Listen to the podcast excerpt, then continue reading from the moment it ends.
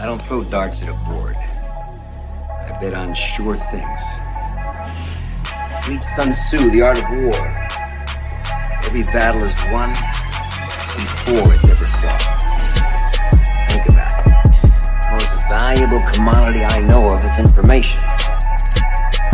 Wouldn't you agree? I gotta pump those numbers up. Those are rookie numbers in this racket. A, B, C. A always B, B, C closing. Always be closing. Always be closing. The show goes on! It's Wednesday night and fantasy football is on the agenda. Grab a seat and let's get down to business. It's time for the Fantasy Boardroom. Here's your host, Tycoon.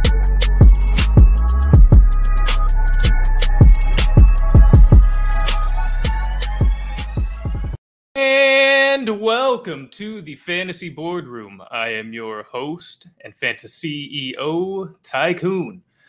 Tonight we have another very special guest for you. This one is very near and dear to my heart. Uh, very good friend, somebody who inspired me to get into this, somebody who encouraged me, has assisted me, supported me in every step of the way. Um, just a longtime dear friend. He is the founder of the Fantasy Collective. He is the co host of the Fantasy Nightcap. He is the lead designer at the Fantasy Collective. And he is my biggest fantasy rival. So please welcome to the boardroom, Carbon Fox. Hey, welcome, it going, sir. man? Ah, How's it it's going? going great. You're here. I'm stoked. Yes, finally. Been looking to do this for a long, long time. Now we're here live in front of, well, nobody right now, but they'll come around. So, uh, so tonight, everybody, what we're going to talk about, or the theme of our episode, is playing favorites. We're going to discuss our favorite players that are going outside the top 12 at their position via ADP. And then we're going to discuss, well, our favorite sitcom, rather between two options. Your And favorite will- sitcom and my favorite sitcom. Indeed. We will get in the ring, we'll punch it out, we'll see who wins here. I don't think either of us thinks the other stands a chance in that particular uh, argument, so that's going to be a real fun one. And uh, you know, following that, you know, after we have our little focus on recruiting with our with our favorites outside the top 12, have a little fun with our morale boosting activity that we're going to do here in the boardroom with our spirited extra debate. Then we'll do a quick little fast rundown of relevant headlines in the league. Unfortunately, we have one to just briefly go over, Hmm. um, but I don't want to bring anybody down to start the show, so we will put that off. Um, so I just want to dive right in, honestly, into our recruiting efforts. Recruiting is extremely important when it comes to running a business, running your team. Um, essential part of management. You got to have the right people on your team. And a core part of recruiting is not necessarily choosing the obvious talent. Uh, so for that, we are going to go a little deeper. We're going to explore past just the top level, top 12, you know, essentially the automatic starters at each position. You know, we're not necessarily looking for deep sleepers here, but somebody that is a little beyond the obvious name that can maybe rise to be in that top 12. I think that's where both of us had our heads at as we made our selections. Um, so I'm going to let you do the honors here, sir. We're going to jump into quarterback recruiting, heart of the team, heart of everything. So the most important position. Who you got? And I don't like this one originally. And then it's just kind of after last season, it got a little bit better. And then with their draft this season or this off season, uh, makes me a little more encouraged to see what, what he can do. And that's uh, Baker Mayfield. Okay. Um, Okay. He had four top 12 finishes, and three of them were a top three finish. And granted, most of those I think came at the end of the year. They also came when OBJ was out, which I think actually plays a big factor. But if they come back and have that rapport, he stays healthy. I mean, this offense is electric, and they got. Yeah. I think they, they, you know, they improved their O line.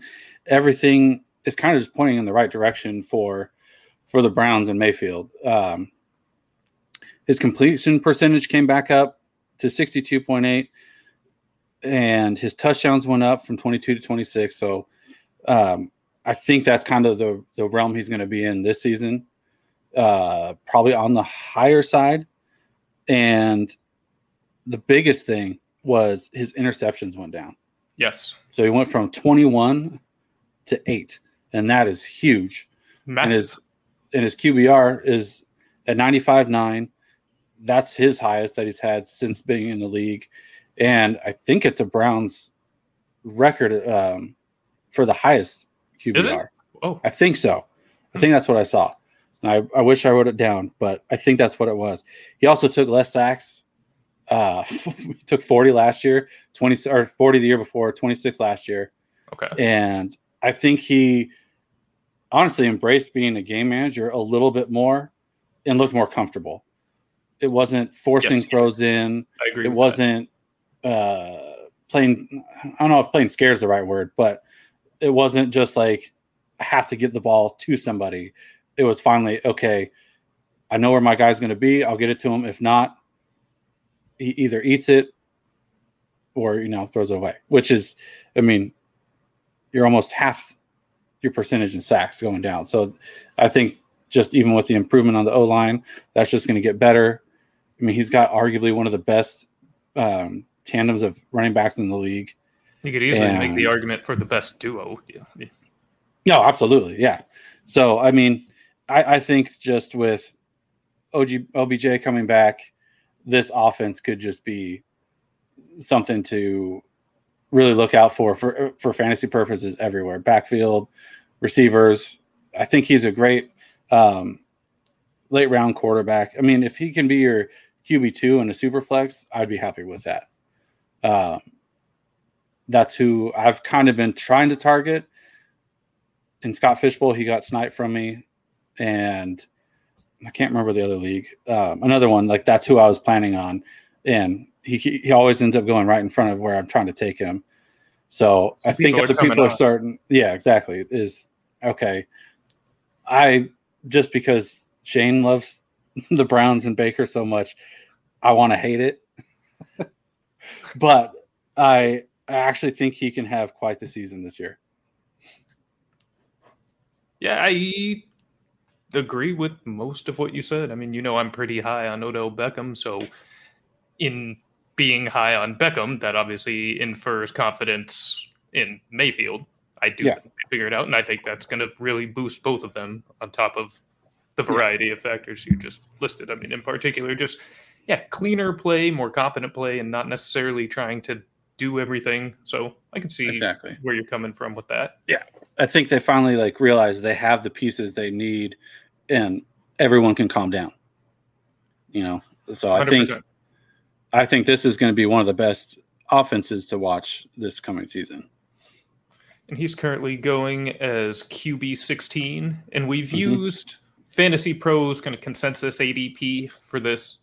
Um, it's a lot easier to sort by, by position using their ADP, and also you get a view into a variety of sites. So it should be relatively accurate for this time of year.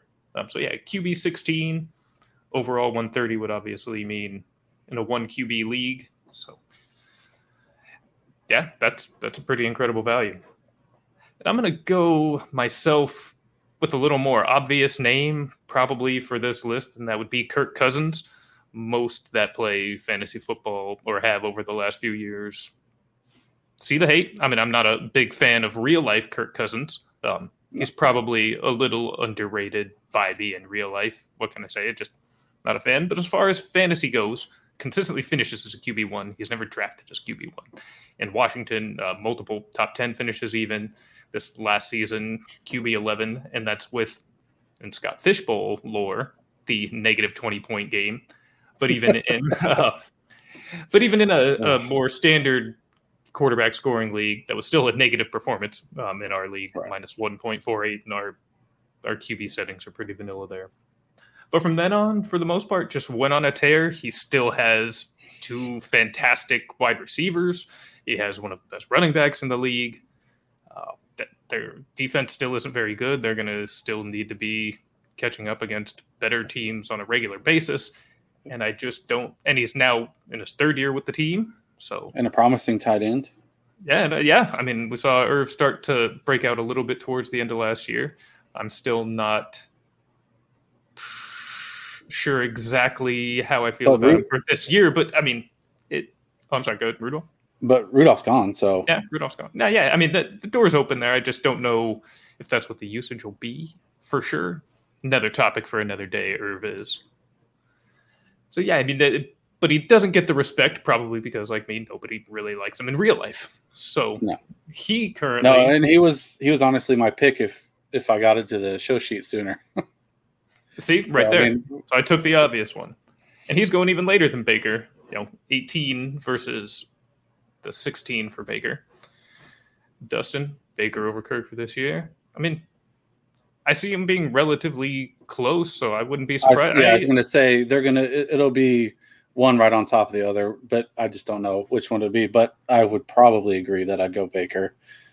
I think they're both going to be fringe QB ones, and they're going at you know mid range QB two prices. So in superflex, I mean that's gold. Um, but even in one quarterback leagues, depending on your roster size, you know, league settings, etc., that's the perfect kind of guy to snag real late, just to have a little security back there. You know, should injury occur, by week fill-ins. Obviously, you don't want to necessarily have to scrape this year's Andy Dalton off the waiver wire later on. No, So those were those are guys I would certainly focus on. So with that, we'll we'll wrap up our quarterback recruiting, move on to the respective backfields here, and uh, recruit some running backs. Just to get it out of the way, I'm gonna take this one to start. Anybody who knows me has paid any attention to me whatsoever has watched previous episodes of the boardroom knows that this answer is undeniably, unequivocally has to be DeAndre Smith or Swift. Wow, I said Smith. Um, mixed up tonight. So DeAndre Swift, though, I've been talking about him so much, my brain just rejected having to say the word one more time. but it's flabbergasting to me that he's still hovering in the RB 15 16 range. I, I've already made my argument for him as top 12, but more importantly, as far as it comes with DeAndre Swift, I I mean I almost feel like that's his absolute floor. He was RB sixteen last year, only getting primary snap share or um, opportunity share in four of the games. He missed three games. the guy is an incredible talent, incredibly efficient player, um, and he's now only more of a focus of the offense. So there's the RB sixteen is wild to me. So he's my pick because being outside the top 12, not only is he a great bet to get into the top 12, I mean, he's got a great chance at even top five performance, and you're not going to get that from anybody else in that range running back wise, at least with that upside. Um, they'll be good. I mean, there's your Chris Carsons of the world, and yeah, you can probably pencil him in for RB 12 to 15. I mean, uh, almost for sure, but that's also probably the ceiling. Uh, and there's one thing I wanted to note about Swift. I just happened to come across this last night, and there's a thread by Drew DF Bean Counter, great analytical follow, um, puts out a lot of good stuff. A lot of people like to to go at him, and I don't I don't really get it. I think it's just because he did say one time he doesn't watch football and goes off numbers, and so what? Let him do him. each their own. his, his analytics are yeah if he doesn't like watching football whatever but his analytic work is is really strong if you actually get into it so i just wanted to note couple of things here. So swift averaged 4.4 targets per game last year as a rookie uh, over a 17 game season. That comes out to 74.8 targets. So if you're even assuming just the exact same usage which i feel we're all relatively confident is not going to be the case 75 target floor minimum.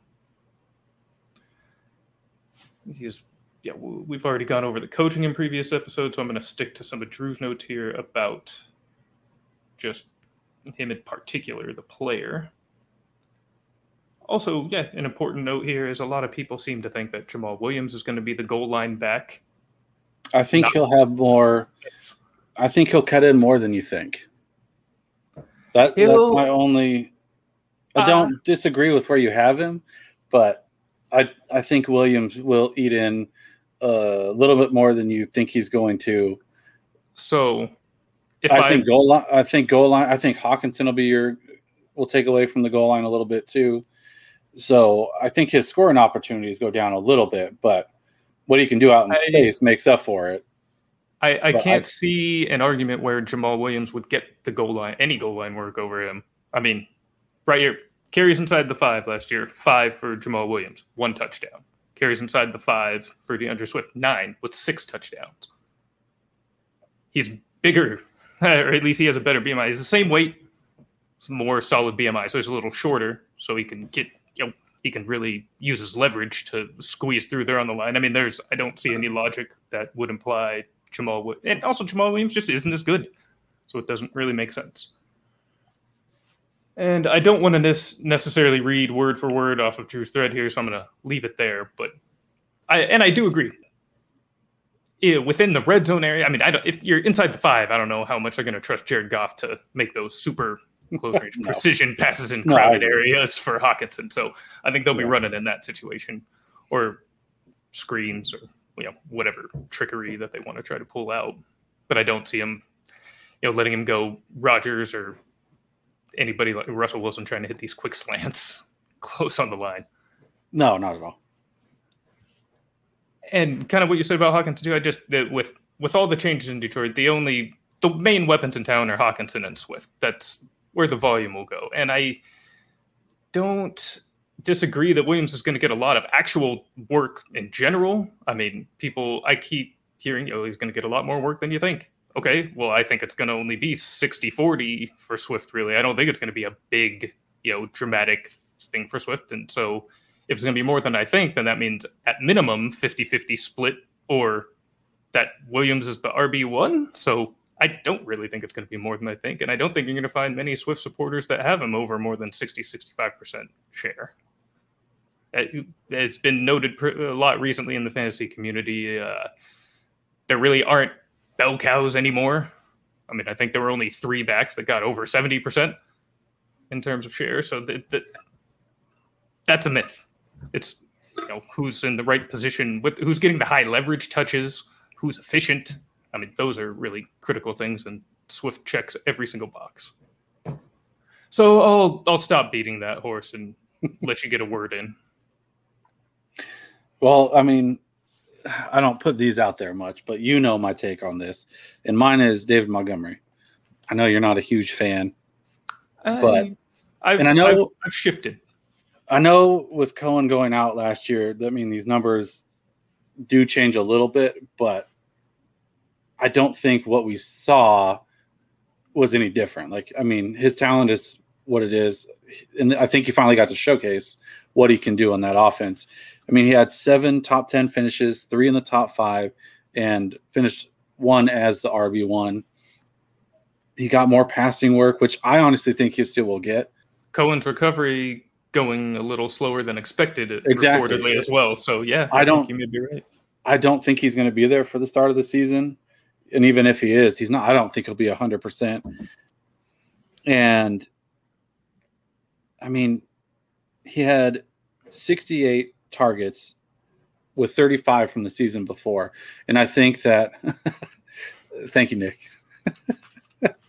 um, I think it'll be around 50. And if he can get 50, that's amazing um, even with Cohen there, I think you're going to start seeing Cohen fade out and Montgomery be able to take this role as a three down back. He was getting, I think, 16 attempts a game. I know they were saying they want to get him 20. I think he gets 20. And if he's hitting 20 at least every game, I'm sold. There's not and a lot of backs it- that you can pencil that in every week. No, and he's going to be your RB2. That's going to Yeah. produce RB1 numbers. I will take him all day long, especially if if Fields becomes the starter, even more. I'm, I'm even more on board for. I was going to ask you that if you think it's better for him with Fields or Dalton under center. I mean, Dalton is what Dalton is. I don't think it makes a difference with Dalton back there um, because I think he's been in the game long enough. He can force throws that he knows he can make, where Fields might not be able to have that necessary confidence right away or maybe not put himself out there because he wants to be able to stay on the field instead of throwing an errant throw and boom interception. I think he will use his running back, and I think it's going to be Monty most of the time, not Cohen. So I think you'll you'll see a couple more dump offs, just because he's going to be your safety blanket. This, I think it's also good for Kmet if if Fields is your starter, but I think those are your two guys that are going to benefit. Robinson's going to get his. It's not anybody to worry about, but I think Montgomery gets the biggest boost in this offense, whether it's it's um, Dalton or Fields. I think I think you get a bonus with Fields, but you're still going to get RB one potential with with Dalton. But I don't think I think he starts and maybe makes it three games. I think the they're going to be calling for Fields, whether they're winning or losing. Yeah, they're going to be I, calling for I Fields. I think we'll see Fields by week four. yeah, I. I would say wait week six at the latest. But I mean, his yards per uh, attempt were up three point seven to four point three. His yards per game went up from fifty five to seventy one. He's getting the job done. So I'm all in. He's he's a guy I'm trying to grab anywhere I can get him. RB twenty. Yeah, he was my first pick in Scott Fish Bowl, and I'll, I'm happy with that. I'll take him, and Kareem Hunt's my set, my two, but you know, I'll I'll I'll eat it. But his value's too good there. It really, really is. I mean, you well, Dem Boys agrees with you here. Monty RB one, and what's up, Dem Boys? Um, yeah, yeah. As a Cowboys fan, I don't get a shout out. well, he doesn't know you. I do. eh, Full disclosure, I play in a league with them Boys. Uh, part Oh, of the yeah, big part of the Get Right crew. Shout out to the Get Right crew as well. Awesome dudes. Uh, and yeah, he's uh, been a supporter over here. So I know. I'm very I'm very Yeah. stoked. Um, it's it's a catch twenty two situation of it's shitty because uh, I just I haven't even started my new job yet. They I was supposed to start Tuesday. Oh hey, your computer's not ready yet, so we're gonna start you Thursday. Ah, what up, Dem Boys? Um, so now I am starting Thursday. Oh, your computer still hasn't arrived. COVID, Apple hasn't sent it yet. So now I start next week. But the catch 22 is now I can go to Cowboys camp. oh, uh-huh. So you should take a day You're gonna off. Make, you're gonna make and the go trip with to me. I'm going to try. Uh, Mrs. Fox wants to see how she can handle the babies alone for a day while she's working from home. So I told her this will be a perfect chance. She wants to. Just when you get home, you have to remind her that was a willing decision made. You Oh, or actually, maybe you. Oh, don't remind knows. her because she won't be in a good mood. But Oh, she knows. But later, No, it's no, it's been discussed. The second I come home, I'm on baby duty. So uh, if I can go see the Cowboys, it's worth it. So maybe you should be sick one day When? next week. Monday. I haven't I haven't Oh, decided yet. I got I got to look at the schedule. well, talk to me. Yes, definitely not a Wednesday. No, definitely not. I got to be back here for this. Um, Oh, there you go. but yeah, so. But as for Monty, yeah, RB twenty, like you said, the RB one price, or I mean RB, you know, RB twenty price, but potential RB one numbers is what we're looking at. Okay, Are you And coming I around on him now? I, I am coming around. Um, if you, I think it was last week with Herms. Actually, I was talking a bit about Monte, and yeah, I've now I'm still not. I think he's gonna ever even sniff that RB four spot ever again. That said, I do see a likely path for him to be there in that, you know, and again, fringe fringe RB one range, you know, RB ten to fourteen. Uh, yeah, I was gonna say s- six to twelve to me is where, if I had to say like what I expect expect his finish to be, I think six is probably my highest with, and that's barring injury with the guys ahead of him. And I think that it, it would take you know more injuries to more top guys. I mean, a lot of guys that I expect to finish in front of him this season didn't play last year or missed a good chunk of the year. You know, your CMCs, your Saquons. I mean, it's yeah, it's true. Kind of pushes the line back. right, and it inflated that for a couple guys who love to tout whatever position they're under heralded running back. You know, finished. But with all that said, you know, some of the other concerns like, yeah, he ate up on some soft schedules or soft part of his schedule. But I mean, you're supposed to. and also that soft schedule isn't changing. Not this year. He's Right. still I'd be worried if he wasn't. I mean, Yeah. yeah. So, so yeah. I mean, I I think the only games that he really balled out in that are coming off the schedule were Jacksonville and Indianapolis. And I think Indianapolis Was actually a good defense. So Yeah. yeah, and everybody destroyed Jacksonville. So Yeah. It- So- those would be more concerning if if they didn't. bingo. So yeah, I've I've come around a bit. I'm still not don't love him, but where he's being drafted, I do. So I, I didn't Well, expect exactly, the disrespect to yeah. continue like that. That that's more what it is. If he was Well, and I'm kind of shocked by by his finish last year, and I don't know if everybody's just expecting Cohen to come back and just eat right back into the third down role, maybe. But I mean, with did- that finish, I don't think it's a fluke. I think that's the high. I think you're right. I think that is the highest we're going to see. But again, if you're getting a guy as your RB two finishing as an RB one, I'm happy with that all day long. Yeah, and he, I think there's a very good chance that happens. And if not, he'll be very high end, or he's not going to be RB twenty. That I'm confident about. No, I agree. So good call there. So uh, speaking of pass catching, we'll switch our recruiting focus to pass catchers, and I'll let you lead off with the wide receiver position. So who is your guy outside the top twelve? This is another one that I think everyone knows. I, I will pound my chest for him until the day I die. I almost think this is unfair out of where he's ranked, but it's Robert Woods. Of course, Um, Robert Woods. I have left every draft but the fishbowl with Robert Woods, and I was I was pissed. He went right in front of me, and I died a little bit inside. But I, mean, sure. he's he's Mr. Consistent.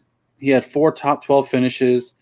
He averages fifteen points a game, and again, he's going to be probably a receiver too, and will get you receiver one numbers. He stays healthy. He's consistent. Since 2018, he hasn't finished outside the top 15. Finished 10, 15, and 12. and every year, every year, he goes outside of that. And it's just absurd that, and I, I know injuries play into some of it, but, and I think that's part of why I like him too, is Cooper Kupp doesn't stay healthy. right? And when he is, they're such a great tandem that I think they um in the in the fantasy nightcap we were talking with with uh, Scott this week and saying how with um, Seattle, I don't think DK and Lockett can share a role. I think it's going to be DK has the receiver one game this week. Lockett will have it the next week, or it'll be you know that it, you'll never see them together. Yeah. Whereas I feel like Kupp and Woods both have the ability to finish inside that top 10 or top 12 roll together in a week because I think they complement each other better to where they are both offering completely different assets to each other that when they're both on the field it's going to it's kind of like one of those things that whenever you see the ball thrown, you're like, okay, is that going to Woods? Is that going to Woods? And you're like, oh, it's Kupp. But the next play, it's Woods. It's never just you're not force feeding one guy after the other. It's both guys are getting the ball, and I think with Stafford coming in, that gets even better. And I think Woods is what Stafford needs, and I think Stafford will make Woods better. So I think he goes even higher just because of the trade. Getting Goff out of there and bringing in a quarterback who is, I think, arguably better. Oh, and I don't think you have to qualify Being- it with arguably. being in the best offense I think he's been in, definitely not the best receiver he's ever had, no, obviously. but definitely the best But offense. This is the best offense he has, even with Akers being out. Woods is going to feast, and I, I, I think he it's another top ten, top twelve finish for sure. Like no doubt. Yeah, I agree. I I he's going RWR nineteen. Unreal. Yeah, and this happens every year. Yeah, uh, same thing, kind of like your other guy, uh, Monty. There, almost no matter what he does, if or like Kirk Cousins, like I brought up, no matter what he does, consistently being at the top of the position, fantasy wise, nobody Yeah, cares. it's, it's one of those things reason. I I don't understand it. Popular. That's why I don't understand. I understand why people don't want to draft Kirk Cousins. Everybody loves Bobby Trees. Everybody. yeah, I mean, and honestly, to me, it's like that's kind of the Lockett situation, where he, I think he always goes way outside where he's supposed to. I don't He- think he fin- he won't finish as well as Woods does, but I still think from where you're grabbing him, you're getting that return. Yeah, you are. But if, I just don't, But I Woods don't is, so, is much more consistent on a week to week basis than Lockett is. So I can at Oh, least see where Yeah. people no, you know, could be Lockett, you're- annoyed by Lockett. But no, you're looking for that home run yeah, play. But I mean, it's that same thing though. That it's just, I think they're like just everybody loves them, and I, I don't get it.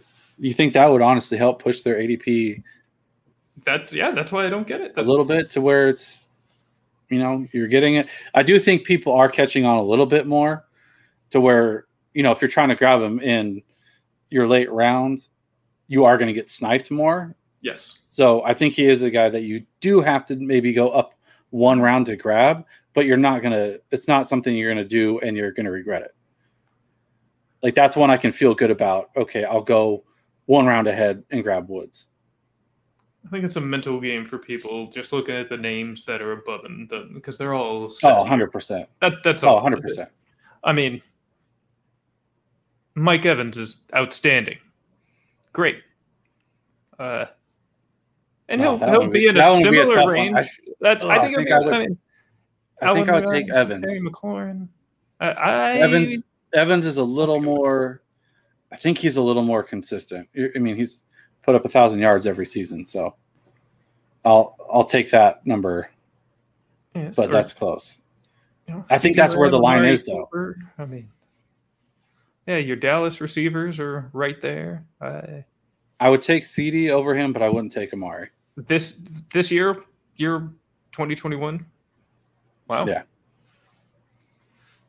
Hmm. I don't know. Okay. I, don't- I just feel like there's going to be. I think the Cowboys receivers are going to be awesome, more for NFL than they will be for fantasy. If I'm grabbing one, it's Gallup. That's well, I kind of lean with that line of thinking. I don't know if either of them's going to be able to put enough to overtake Woods myself, I do agree with that though. and that's always a, Oh, a- a perennial Keenan- story. Keenan's just disrespected. His well, is ridiculous. well, is wide receiver ten look here? That actually seems appropriate. Uh, the sleeper one I was I'm using today Oh, for the sleeper. Warrior Bowl. yeah, well, God, he is deep in there to where I thought he'd already got taken. And Oh. I'm scrolling through to make my queue list, and I was like, wait, he's still here. And that just didn't make any sense to me. that doesn't make sense.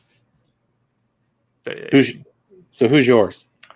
So for me, I'm going to go with a slightly another polarizing guy, and that's Diontae Johnson, Pittsburgh Steelers. He he gets hated on a lot for drops, although I've seen that kind of whittled down. You know, as the season's gone on, I think more people were probably more angry. Well, can I actually that? Oh no, jump in. let me actually comment on that. When we had we had Michelle and Kate from Ball Blast on, and they brought up that the um, astronauts talked about it, and talked about his concussions actually playing into yes, I part of that. So I and I was on that train of this dude's got brick hands, but then actually hearing that, I'm not as concerned anymore. And I thought it was really interesting to I hadn't factored that in either. to hear that as as a reason behind you know possible drops and you know even focus on stuff like that. So it makes a lot of sense It does. thinking about it as someone who has had some concussions. This makes some sense to me as well. Man, I wish I had like thought to go back and write down specifically what they said because that that is a key point. No, that is a good one to to check out. Um, But even very in- informing. but even even beyond that, take even if you take that factor out of it, say it even was because he just drops the ball sometimes. I mean, it's a high volume receivers have a lot of drops. Every, you know, if you look down the list again, I this is my favorite one to use out because everybody loves DK Metcalf. If you if you're gonna fade Diontae because of drops, you have to fade DK because of drops. It's it's that simple, or else it's just faulty logic.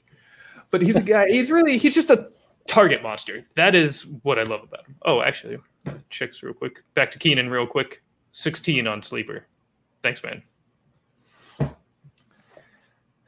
So yeah, he's he's just an absolute target monster, and I know they've brought in Najee, and we're all excited for Najee, and he's, he's going to do well. And though, yeah, they'll probably not. I think they were averaging about 42 pass plays per game, the Steelers last year, so that'll come down a little bit.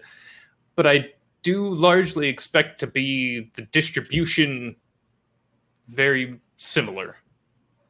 I don't expect a lot to change. I'm personally not as big of a Claypool fan as many are. Um, I, I, I still like Juju, but he's also got a you know, they, they all have their roles. That's really the thing.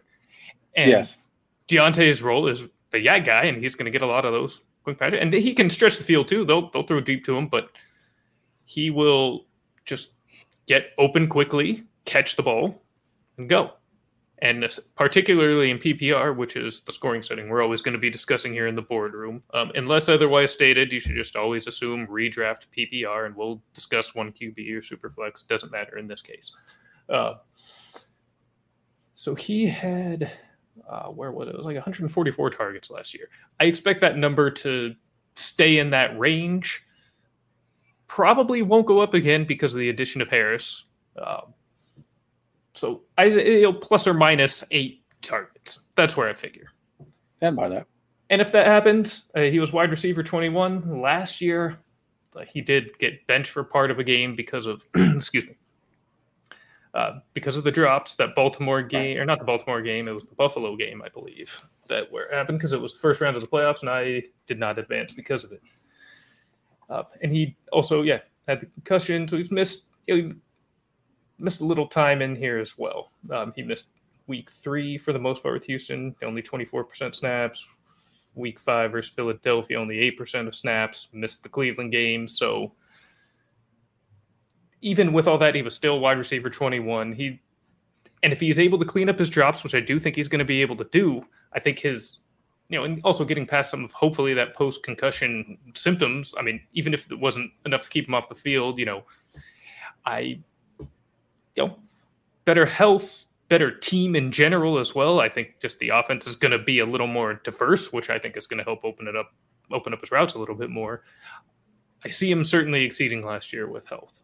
And if he was able to be wide receiver 21 last year with this, continue to go continue to go up. He's not going to have those ceiling perform or like those crazy monster weeks like a Claypool's going to have. You know, you're probably not going right. to get 40 burgers out of Diontae, but you're going to consistently see in PPR from 16 to you know the high 20s on a very regular basis. You'll have a couple down weeks like any other player, but what do you see his ceiling as? I Finish see his ceiling as probably wide receiver eight. Wow. That would be his ceiling. Um, still I think, doing rankings, have, I, but I'd probably have him closer to like 14. I was going to say 15 is probably where I'd, I'd see him landing. There's just so many elite receivers. Yeah. But but with the target Jerry's getting, I, I you know if he can get a couple extras, you know, break a couple extras and take him into the end zone, I think that easily can put him right there in that top 10. Yep. And if he's still going to be drafted, I mean, he was, as I just said, wide receiver 21 by performance last year. Now he's being drafted as wide receiver 24. So if you're telling me I can get him at the lowest of wide receiver two prices, and uh, I mean, there's several names above him. I expect, you know, I expect him to outproduce DJ Moore, Cooper Kupp, Chris Godwin, Adam Thielen. Like this year, I expect I expect him to be better than those without a lot of doubt. I would take all those guys over him. Yeah, I mean, well, we do not think the same in fantasy a lot of the time. I'm actually surprised how much we've yes. agreed at this point of the episode. yeah. I don't want to make the show about you know him versus these other guys, but I and mean, I just Kenny Golladay, who I like.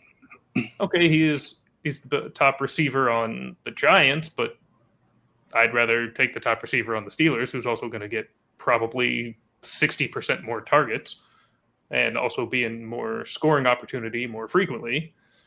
DJ Moore, it's more just. I have no idea what to expect out of the Carolina offense this year in terms of usage and distribution. I with Darnold at the helm.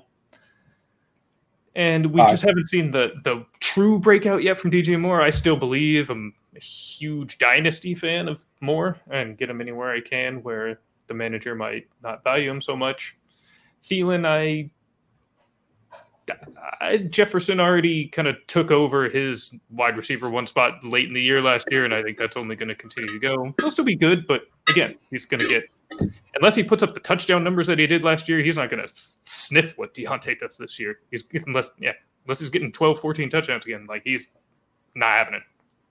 And I don't think he's getting those touchdowns this year. It's fair. It's fair. So that's just kind of where I'm at. And Ja'Marr Chase even here. Oh no, he's right underneath. Never mind. I was say it's just exciting or excited for a rookie. so and so sticking with these pass catchers, I'm gonna shift over now to the tight end position. My recruiting choice would be uh this probably be one of the deeper plays discussing, but Gerald Everett. And kind of inspired by my like man it. Herms. I I knew you were gonna go where you are gonna go. So I avoided that because that is another one I was a fan of, and I really kind of hate almost all tight ends that aren't, you know, the top five really. Uh, kind of make me sick. But on a recent episode of the Lateral podcast, something I really didn't realize is they Seattle has over a 20% target share to the tight end position, which is wild to me considering the talent they've had most of the time that you know, Russell Wilson's been in town. And I think, with the exception of, well, actually, the version of Greg Olsen that was in Seattle, never mind. I, I think Gerald Everett might be the best tight end, apart from Jimmy Graham, that Russell Wilson's ever played with. Yeah, I can see that. I, even at this stage, I, I'm I a- mean, I, I'm a huge Dissly fan, but I can see that. Yeah, I mean, and he's done well, but that kind of to my point.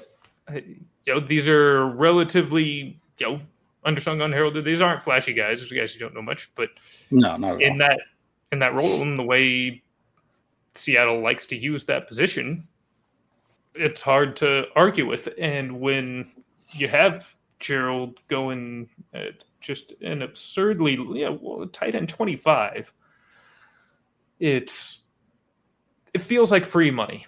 He's not a guy that you're probably going to start sliding in from week one unless you just totally punt the position, which I encourage you to do and draft Gerald Everett, everybody. Um, if you don't get one of the elite tight ends. But I just That's more my move. So I like that- this one It's too. that opportunity. It's that's Yeah. what it is, and it's going to be in a good offense. We trust for the most part, um, outside of the end of the year at times. We trust the Seahawk offense. We trust the Russell Wilson offense. There will be red zone opportunities there to get the tight end scoring opportunities, since touchdowns are really the what swings this position more than any other. And he'll be the primary. He's not going to be shoved behind. I mean, he is behind two, you know, obviously elite receivers there in Seattle, like he was in LA. But the difference is they still like to use the tight end in Seattle. And there's also Yeah. not another tight end that he's really competing with the way he was with the inferior Higbee, anyways. No.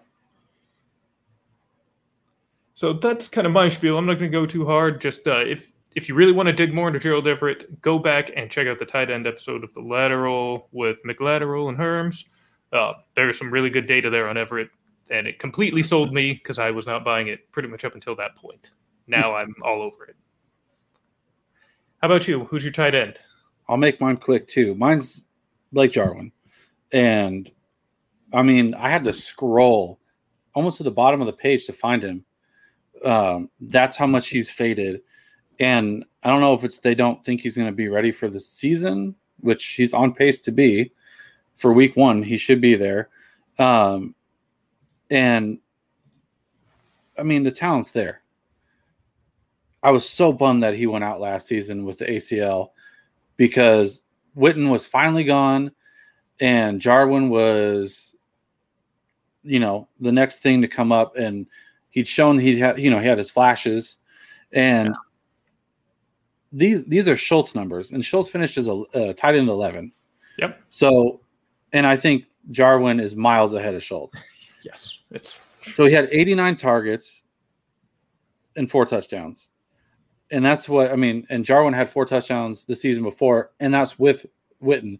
Granted, I think one of those games on a three touchdown game, but still. Um, And keep in mind, these Schultz numbers are with Andy Dalton and Ben DiNucci Yes. at the helm. Exactly. Um, 38 yards a game. I think all these go up massively with Dak coming back. Uh, I mean, this offense is going to be ridiculous to watch. You're going to have, I mean, they're a threat at every position. You got Zeke out of the backfield, even, um, even Pollard is a threat. You got Cooper, Gallup, and Lamb. And then just sitting behind all that is Jarwin, who I think is going to be a sneaky play in the red zone because I think everyone's going to forget about him and he's going to be the middle of the field target for Dak. So I think he's got a chance. I, I think his touchdowns go up, a, I mean, maybe to six to eight, but I think his yards per game go up. Yep. And I think Schultz will come back in as primary, you know, blocking, doing his thing. But Jarwin's going to be your passing down guy, and Absolutely. he's he's coming back healthy. I mean, from where I can't even remember where he was, but his ADP is ridiculous, and I think he's going to be Tight end 30. yeah, that's so 30. stupid. Yeah, I I I don't understand it. I think he's at least the top twelve guy, hundred You're telling me you wouldn't rather have OJ Howard or Jordan Akins Uh, no, or Anthony Firkser? God, I still believe in OJ Howard, but it's not going to happen there. Dude needs to be traded so bad. No, he, I, he might end up one of the big what ifs. oh, absolutely. And I mean, the the thing too is, as much as I hate to say it, I don't think they can keep Gallup next year. So if Gallup goes, Jarwin goes up even more in my book. Uh, hopefully that's not the case, but I think he's he's a guy to target if you. I wouldn't even say you're hurting for a, a, a you know a tight end, but if you need a second, he's a solid pickup to have that potential. Of, I mean, I, it's not hard to be a top twelve for tight end, but I think he's definitely, to me, he's a six to eight consistent. Like that's where he's going to finish, and that's where I'm going to get him. And if you can draft him at thirty, that's just Again, with, with the way the ADPs are right now, if you just I want to will punt- be in the, I will completely- punt the position just to get him. Yeah, I mean, I don't think he's a guy you can walk away from a draft to pick up on the waivers after, but I mean, he's a guy you're getting in your take him late. 12 to 15s that you're just, It looks You're like gonna you can get get him a even later than that. I mean, yeah, absolutely. uh, I don't think, position and walk away with Everett and Jarwin and just have a nice I'd solid duo who's spending no capital on it whatsoever. my pick was going to be Gesicki, but they had him at 12. But I mean, that's another guy I'm targeting who still is going later than that. I know you're not a big Tua guy, so it's interesting to me that you're still on on Gesicki. And made sense last Yeah, year with Fitzpatrick, but I I think uh, with his arm, it's necessary. I think he'll be a great dump off guy, and I'm hoping that's what he's going to be. Um, I mean, he his talent's too good to be wasted there. That that's how I see it. It is a tough one to gauge, but I think he'll be fine. I think he will be too. But If another one of the guys I think sake. I'd like a bit more than you. if if Lamar Jackson can make Mark Andrews relevant, Tua can make Gesicki relevant. That's all I gotta say. And I'd rather have Tua over Lamar. Oh man. I mean, I'm not the world's biggest Lamar fan, but I just can't. Dude's uh, trash. I just can't sometimes. He's trash. He's not. He's going to lead me to Scott Fish Bowl victory. It's going to be fucking beautiful. That pick made me sick. If it makes you feeling better, it would have been Dak if I, you know, if he wasn't already taken in front of me. Dak was always the play, and he was there most of the time when I mocked. But as we all know, what you do in mocks almost never happens. Nope. And that will that's what would kill me is knowing that Dak was right in front of me and then having to settle with Lamar. I don't hate it as much as you do, obviously. I mean, a guy with you know a thousand yard rushing floor, uh, a lot Not gonna- throw 25 touchdowns. I mean, it's Oh, not gonna, it, not gonna happen. he started two seasons, 1,200 yards and 1,000 yards. What what makes you think he's not going to hit a thousand yards? Because it's consistently going down. Consistent one year. What are you talking? No, I mean like his his play in general, it's going to go down. It's consistently going to just keep dropping and dropping and dropping. Oh, okay. I think I care Dobbins needs whether more- his play is actually good or not. I care about what Well, it that's is what I'm- fantasy. That's what that's what I'm saying is his overall play isn't going to be what it is, so it's not going to be relevant for fantasy. also, not These sure numbers he- are going to just continue to to take a dump. okay, but when you put up an all-time season, I mean, one of the great seasons in the history of the sport, there really is only room to go down.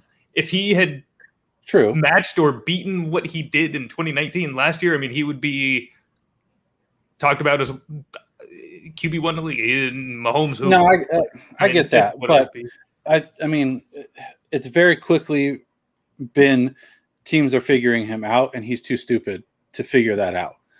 He's not a good NFL IQ. He doesn't have a good NFL IQ, and it shows. And it, it's uh, I don't know. Uh, people celebrate the receivers that they picked. I don't think it helps any.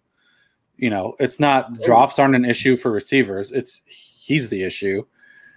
The only one I would even think about owning is Andrews, and even then, you know, watching the ball sail over this giant's hands is just pathetic. And his instinct is to run first, and then he gets stuck, and then it's like, hmm. well, shit, I'm out of the pocket. I don't know what to do anymore. I can't throw. He doesn't have the mindset to be a quarterback, and I think he will never get that mindset. And it's always and I he he's in. I I don't want to put like I'm not putting injury on anyone, but he's a guy that the second he gets a knee injury, he's irrelevant. I He mean, you won't- can't help but think of like, say, a Robert Griffin in a similar fashion. So I get where you, I get where you're coming from with that. And because he's not good enough on the other side to be somebody that can hang in the pocket and just throw an absolute dart. He'll never be that guy. And I think teams are just going to get smarter and smarter on how to stop him because he's not smart enough to figure out how to get around it. You can build the greatest offense around him, it's not going to matter. But I think Dobbins starts to eat into his rushing too. So I think you're just going to see these numbers continuously go down and down. I I mean, my bold pick last year was that he does not finish as a top 5. And I don't think you're going to see numbers to where he gets the top 5 again. I think top 8 to 10 to 12, that's where you're going to see Jackson consent like uh, consistently finish. And I love it because everyone picks him as if he's going to be your number one, and he's not going to be that. Like I, I mean, I don't hate where you grabbed him, but I hate that first round pick of him because you're not going to get that return. That's that's my only that's my main issue with it is I don't think you get that return because I think everyone's hoping for that first year, oh, like oh well, I, you know, I'm not. I'll tell you that. and I, I don't think you're going to even see a second year again. Again, this is another one where listen to. Uh, I think I loved it because like the last like three people we've had on our show for Fantasy Nightcap actually agree with me. Um, but like Yeah, Kate, you've been getting people to agree with you on the Lamar side. I've noticed that. Kate's explanation on top of like the numbers I provided are, are fantastic on why he's not somebody to, to be grabbing. And I I don't know. I think the conference or their division is getting better, and that's going to make him worse. That's that's where I think he gets you know is going to get in It is a trouble. strong division. Yeah, I mean, and I mean as a defense like Steelers defense, you know, I Steelers think and the Browns defense are great. Cincinnati's Yeah. defense is still complete. yeah, ass. So I'm Yes, really not. exactly. So mean, Cincinnati games, he's going to ball out, and even then, I, you're just not going to get the numbers you're expecting to get. Ah, Oh. I'm still very confident. Um, I didn't really come in prepared to talk about Where Lamar. where do you see him finishing this year? I, as far Not as as high as where do you where yeah where do you think Where do I think he'll be? Yes, QB five. Okay. I think Yeah, like I, said, I, I think I've probably got it. Allen, Mahomes, Dak, Murray, Jackson. Probably the way I'm going with my top five. And you could even flip some of those around. It changes, uh, you know, some days for me when I Do- at different numbers. But those are my top five in some He's order. not- Jackson's probably stuck at five for me. he's not hitting a thousand yards. Oh, I think he absolutely is. Oh, I, I, don't think, they so. slow down his rushing volume, and even if they try, I don't think it Oh, I matters think they because, will. like you I- said, he thinks run first, so Yeah. he's still gonna do it anyways. What are they gonna do? Bench Lamar? Yeah, right. No, but I So, think I they mean- have to. Re- I think they have to be like, we have a talented back. We have to start using him, or it's just an absolute waste to have somebody of that talent in that backfield playing second fiddle to a dude who can't play quarterback. Like, if that's the real intent, like I agree with people that who said he should be a running back, but like at that at that point, don't don't go for that talent. Pick somebody who's mediocre and put them behind you instead. Don't don't spend the capital on Dobbins and be like, oh, he's going to be our our lead back, but really he's not, and we're just going to let him whittle away back here. I think he's going to start getting more and more, and which which it should be, because I think if they give Dobbins more of the ball, let Lamar f- fucking figure out how to play the game between the tackles, then he can do these breakouts where then it's not as expected. Because almost every play, I'm expecting him to run. Like if if he goes back to pass, I'm laughing because it's so unheard of. I mean, Thirty-six and twenty-six touchdowns, man. He he can. Uh, Right, and I think that's just gonna 54% keep- completion percentage. You say he can't throw the ball. The numbers say otherwise. well, but if you look at that, that's still bottom of the barrel. If you I look mean, at you it just compared to cited Baker. Mayfield at sixty-two something percent as good. Oh, so and I don't- how are you going to tell no, me sixty-four is bad? but it's Baker Mayfield. I don't think that's fantastic either. But Yeah, that's also bottom, that's bottom half. Yeah, it is. That's the, so. but also the upper end is 70 i mean 70 is it's a very small no, I know, I know. window i but- mean it's it's a tight range all nfl quarterbacks are in No, I for sure, and I and I agree with that. But I think it's more of a. It would be smarter on their part if they took the ball away from him running. i do wise, agree with that they they should because I that. think that makes him a better quarterback, which he needs to become, and he's not going to become that Honestly, because I think I think he thinks highly of himself, which I I agree. He's a freak of nature when he runs with the ball, but if I were in his shoes, why would I? I would work as hard as I can trying to pass the ball and get better there, and I don't think he does. It's oh, I'm going to ball out because I have my legs. Well, it- he's going to be a flash in the pan. It's not going to last. And I think these touchdowns come down big again. Like I don't think it's going to be 10, but 6 to 8, I think that's going to drop and that makes a big impact. that'd be a huge amount if he only throws 18 to 20 touchdowns this year yeah I think I'll he's I think he's low throw. low 20s is what I have him at. Because I think they give Dobbins the ball more, which they should. i they i agree that they should as far as what should be done i'm i'm in a lot of agreement with you but as far as what i think is actually going to happen No, I agree. I think they're going is- to attempt to throw more, actually, with Watkins and Bateman in town. God, if I'm the division, I welcome And I- that. And I still think, even, and I don't think it's going to affect Lamar's rushing much because, as you've noted, he still tends to look running first. So even if they're calling more passing plays, he's If going to if, run. if they're going to throw more, then his rushing should come down because he's not going to be running.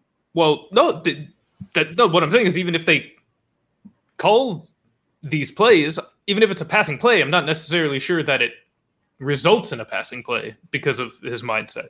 I think they're going to try to pass more, and I mean they'll probably. I mean, what he the 376 pass attempts, four in the year before, so it was about the same. I I expect it to go up a hair, but.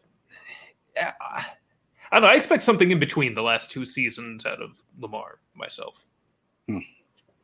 I, I For because your I don't sake- think they're just going to start using the running back a, a bunch. No. I don't think it's going to That be like boom, we're taking the ball out of your hands.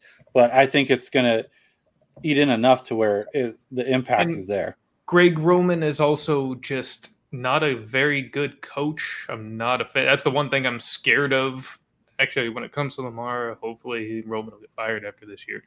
He he doesn't adjust. He's just very bad at that, and he will continue to run the same schemes and concepts and just work around the one skill he knows. And we saw it kind of ruin Kaepernick a little bit. So, Oh, absolutely.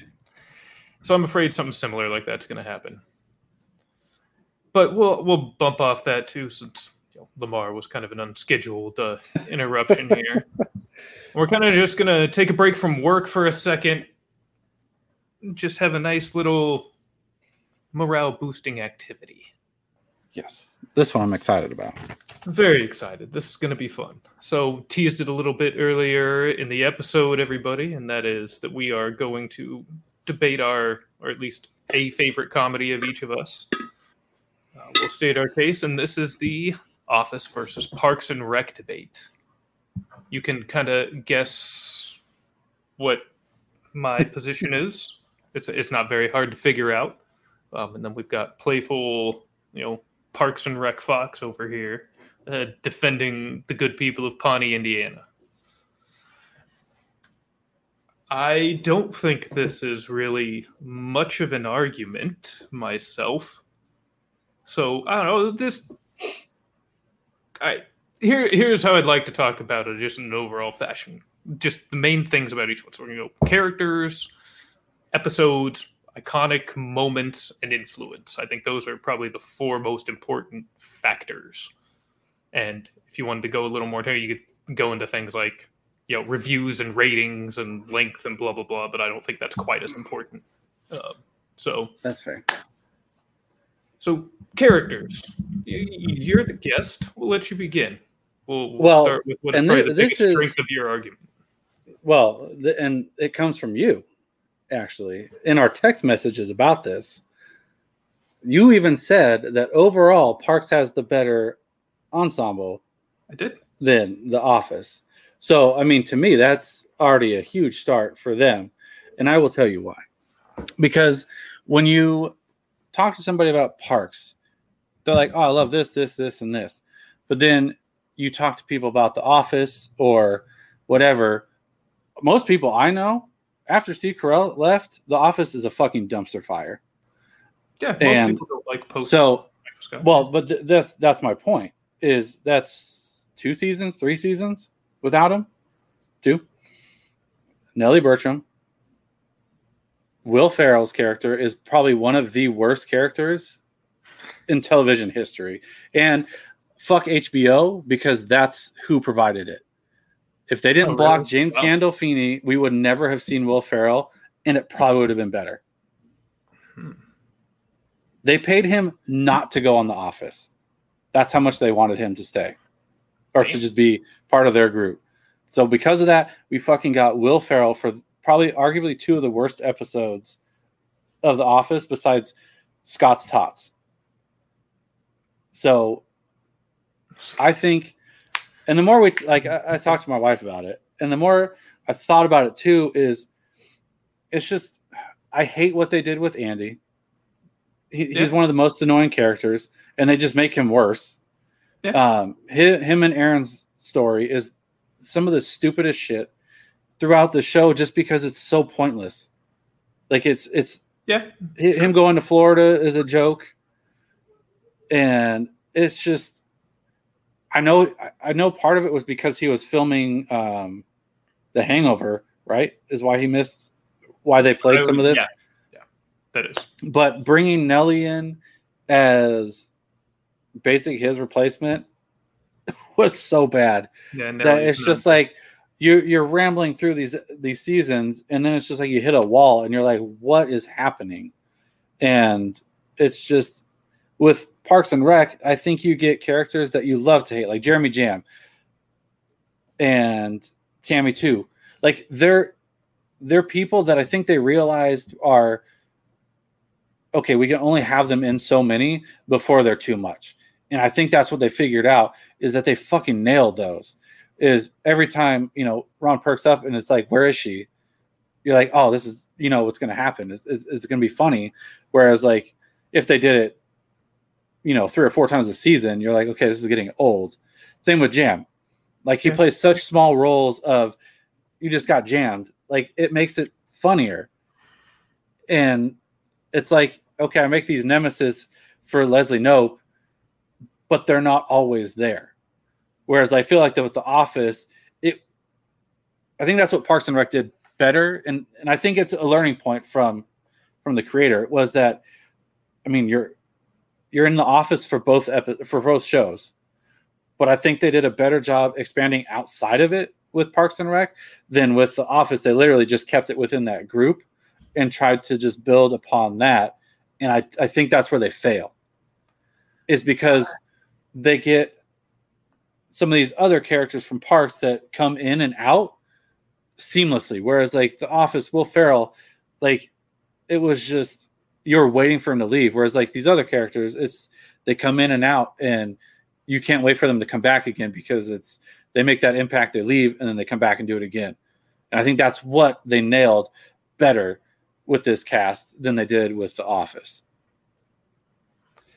So yeah, I mean, I'm not going to disagree that it is a, and I, I do have to rephrase from our previous six minutes. So I did say better cast of characters. I think the better way to have put it would have been more likable cast of characters because that's That's fair, but I think that makes an impact though, because even Michael Scott is cringeworthy at times, especially early on.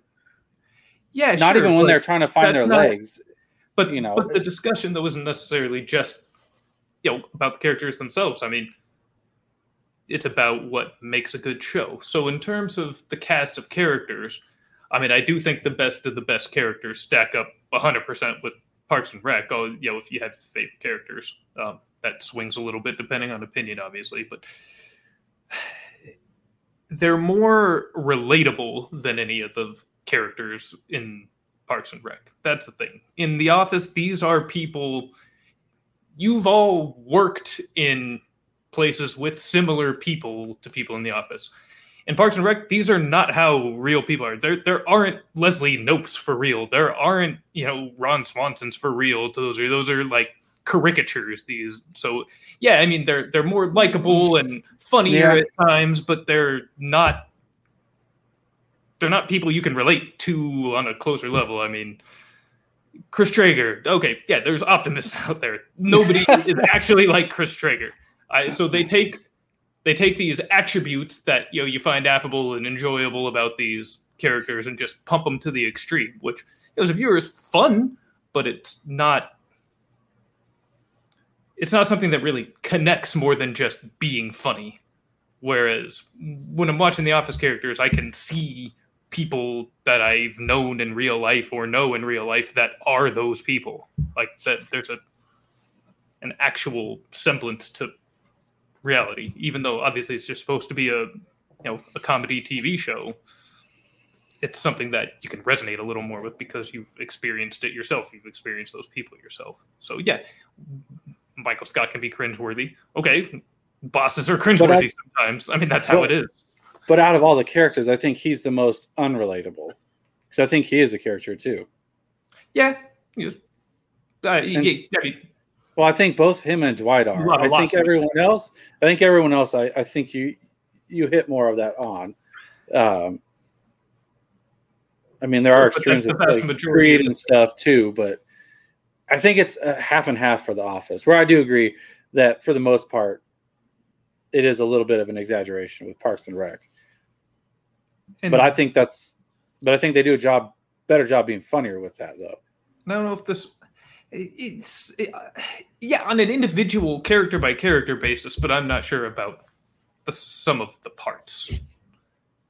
And I don't know if this necessarily falls into the character discussion, but it's also just you know as far as the relatability, you know, situationally too. There's under nine percent of workers in America have government jobs, so there's not a lot of people that can really resonate with that either. I mean, no, there's not that many people that have worked for parks and recreation departments or local government. That's a very small number. But I think that's what On the makes flip it side, so there's funny. a ton of people that have worked in office. No. just more. Right. But I think that's what makes it so funny is it's like this little group that whether you are in it or not, it's funny to see because it is something you don't see. And I think that's what makes it a little different is it's not an office setting, it's not a classic setting. It's something that's different and they make it funny because of that. And I think I think that almost lends itself as something else more you can pat yourself on the back for because I think you have to try harder to make sure it lands and it does. Whereas like the office, I'm not it's not like a give me, but it's more certainly not. it's more it's easier to do, I think, because it is so common. I don't think I agree with that. Uh, as far as being easier to do, I I think both are pretty would uh, I would think relatively similar in terms of coming. But up it's with also making- I think it's oh good. It's also making a government thing enjoyable. And I think that's something that kind of pushes you forward a little bit as yeah, it's not something you're ever going to work in, but you're like, oh, it's just like if only government was really like this kind of thing, you know? Oh, sure, it- that'd be great.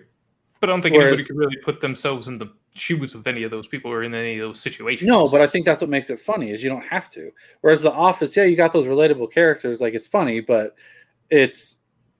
I mean, I think some of those are well, unattainable too. But, But, the argument here isn't necessarily what's funnier; it's what's better. And I, having a relatability factor, being able to absorb yourself into the show, is But see, that's where my argument is. To me, if it's funnier, to me it's better. I'd rather watch something that's funnier.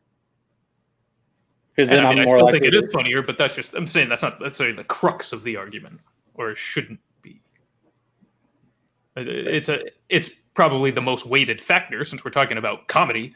Uh, that has to matter, obviously. But I also don't think actually, as far as humor funniness goes, I think they're on a very close scale. That's not something I would swing real hard if I was arguing one or the other on just the funny factor. Because the- partially because humor is so subjective too. So True, but I think Parks holds up better than The Office does. what do you mean by holds up? Like things not aging bed, like say Yes. you know, certain inappropriate jokes and whatnot. No, not even inappropriate jokes, but just some jokes in general. Just they don't hold water anymore. Whereas I think Parks is a little broader to where they can. Hmm. it- it's something. I mean, you may not relate to it as much, but it's it does. It's not like it doesn't feel like it's a grab. I guess. It, it- whereas like, and it's also another one where I'm not fast forwarding through episodes. Whereas The Office, I'll skip because there's some where it's like, oh fuck, I can't watch this one. Yeah, And I think- just apart from those end seasons which you've discussed are not good. I no, there's no skipping with The Office. Not even Scott's Tots. Oh God, you have to skip that one. It's so stupid. No, it's not It's- stupid. It just Oh, hurts. it's so bad. It's so bad. Whoever thought of that should have been fired. It was stupid. Well, well, moving to that part of the argument though, episodes. So, and also we'll include seasons. I just want to address this since it's already on the table. As far as those end seasons go after Michael Scott, yeah, they're not good. I mean, they're they're whatever, which is fine. So that so if we just take the first seven versus the first seven, which is all Parks and Rec was, that's right there. So I mean, it. So yeah, if The Office failed, it's they failed to end at the right time, which but they ended it the right way, which I will give them. They- yes, the, ultimately the ending itself was good. They just yes, they redeemed them. they shouldn't have really had those two seasons in between. it- yeah, I agree. should have just So- ended that way to begin with. Yeah, that would have been good. And uh, so, so on that note, episodes, seasons, blah blah blah. I, episodes, I I just think as far as peak episodes go, I mean, I could rattle off episode after episode after episode as far as the funniest episodes of The Office, and I probably just come up with like a handful of parts that come to mind. I mean, I couldn't just it'd be nonstop for The Office as far as I'm concerned. You know, with the injury, you got. I mean, basically, seasons two through four is some of the greatest television that's ever been made, as far as I'm concerned. I mean, those those episodes are just unbeatable. Yeah, I mean, that's where I think I agree with you. Is I, th- I think Parks ha- or The Office has more.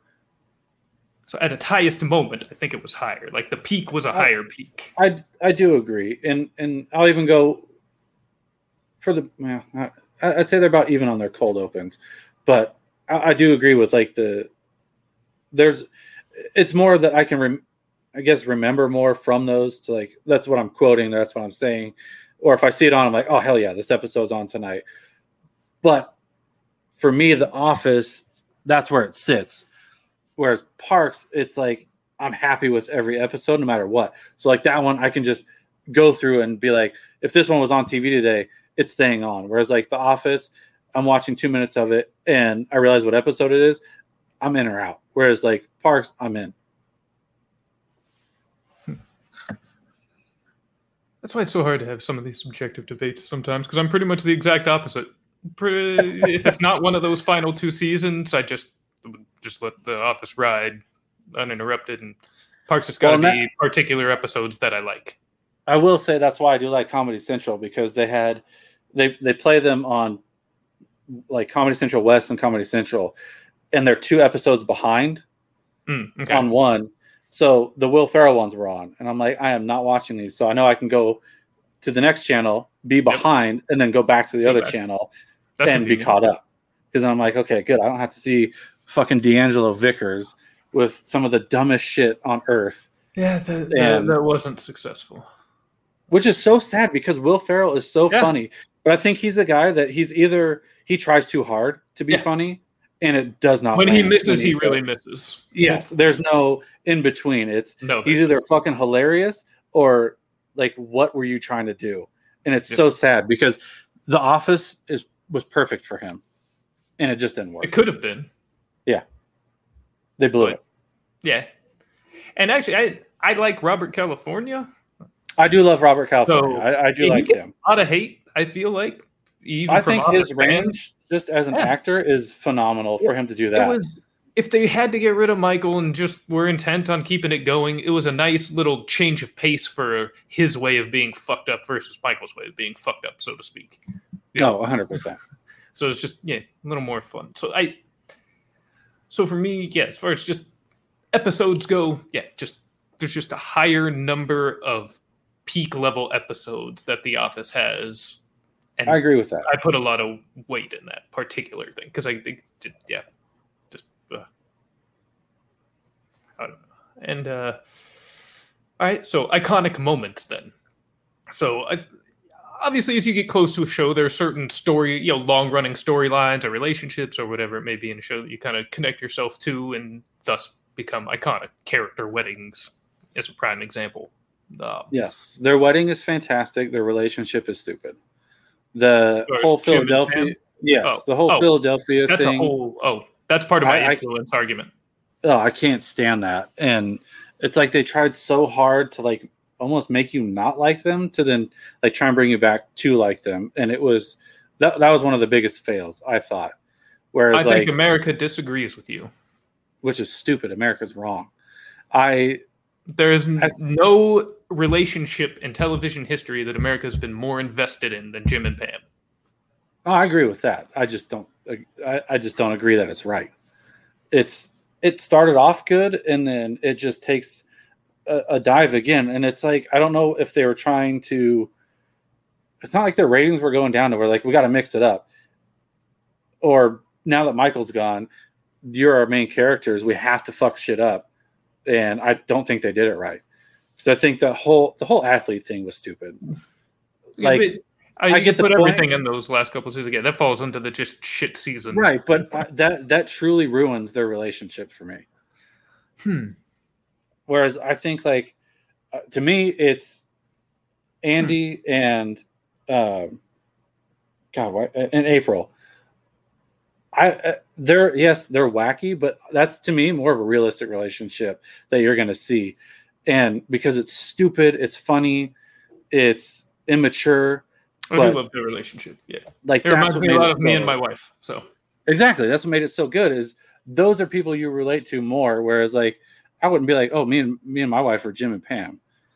No, like, that's not, I wouldn't be proud of that. That's not necessarily a relatable. That's part, not part of the relatable side of the characters. Uh, it's it's just something that you know you were caught up in because even if you want to, yeah, say, and I've heard the arguments. You know, okay, Jim's a douchebag hitting on an engaged woman or trying to get. I, I, I see that, especially as a married man. I, you know, would be. But I think you get more of that as but, it goes through, and and and everybody thinks it's okay. Even in the finale, they they even try to point it out, and he can skirt around it, which I, I don't know. I just didn't like it. It they No, they are a good couple, but it's just it went to it went from here to here real quick on trying to make it work, and it just fell flat. But it was a build that happened over years, and especially Right, while, but that's what makes it while running. It was not in real time. Yeah, I mean, if you're going back and watching it, when you know it's coming, it's just like, oh god, this is just Yeah. you know how bad it's going to be. True. But ugh, but I it, yeah. So kind of takes a little bit into the influence because I do think just the fact that the high viewership of this is of this show was extremely invested in that relationship and wanted No, to for see it go somewhere sure. and be something. I think that was that's a big factor. But obviously, we already talked about you know Michael leaving was a pretty iconic Yeah. moment, if even a bad one. Oh, yeah. Goodbye, Toby is a hell of a moment. yeah. But I mean, I guess, I guess Like- that's what's nice is like you don't really have those goodbye moments. The best goodbye moment ever is little Sebastian. Yes, I do have to wrap it up too. Yeah. So I got I got babies Well- crying. So we'll so we'll be quick about this. So, uh yeah, little Sebastian's a great moment. I mean, it, that's probably a relatively even category again because this is Yeah. one of the more subjective sides of things. So it's yeah, hard to make a pick there. And as far as influence go, that's really one of the core pieces of my argument is And I do And- agree with you there. And I think Because- that matters a lot. I think there's got to be as much weight on its cultural influence as anything else. And also the fact that without The Office, Parks and Rec would not even exist. That is true. That is very true. But I'll give you that one. I can't Yeah. argue that.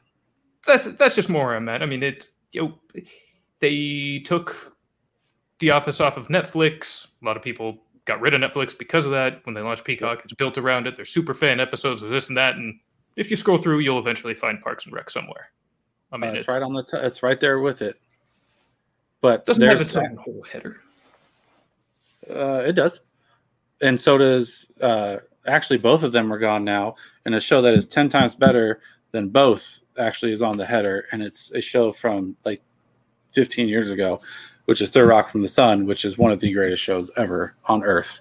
That does not even touch these two, or these two Yeah, don't well, even touch that. We'll have to get into that's that separate time. overall list another time. Yes. So let's go keep our families together and happy.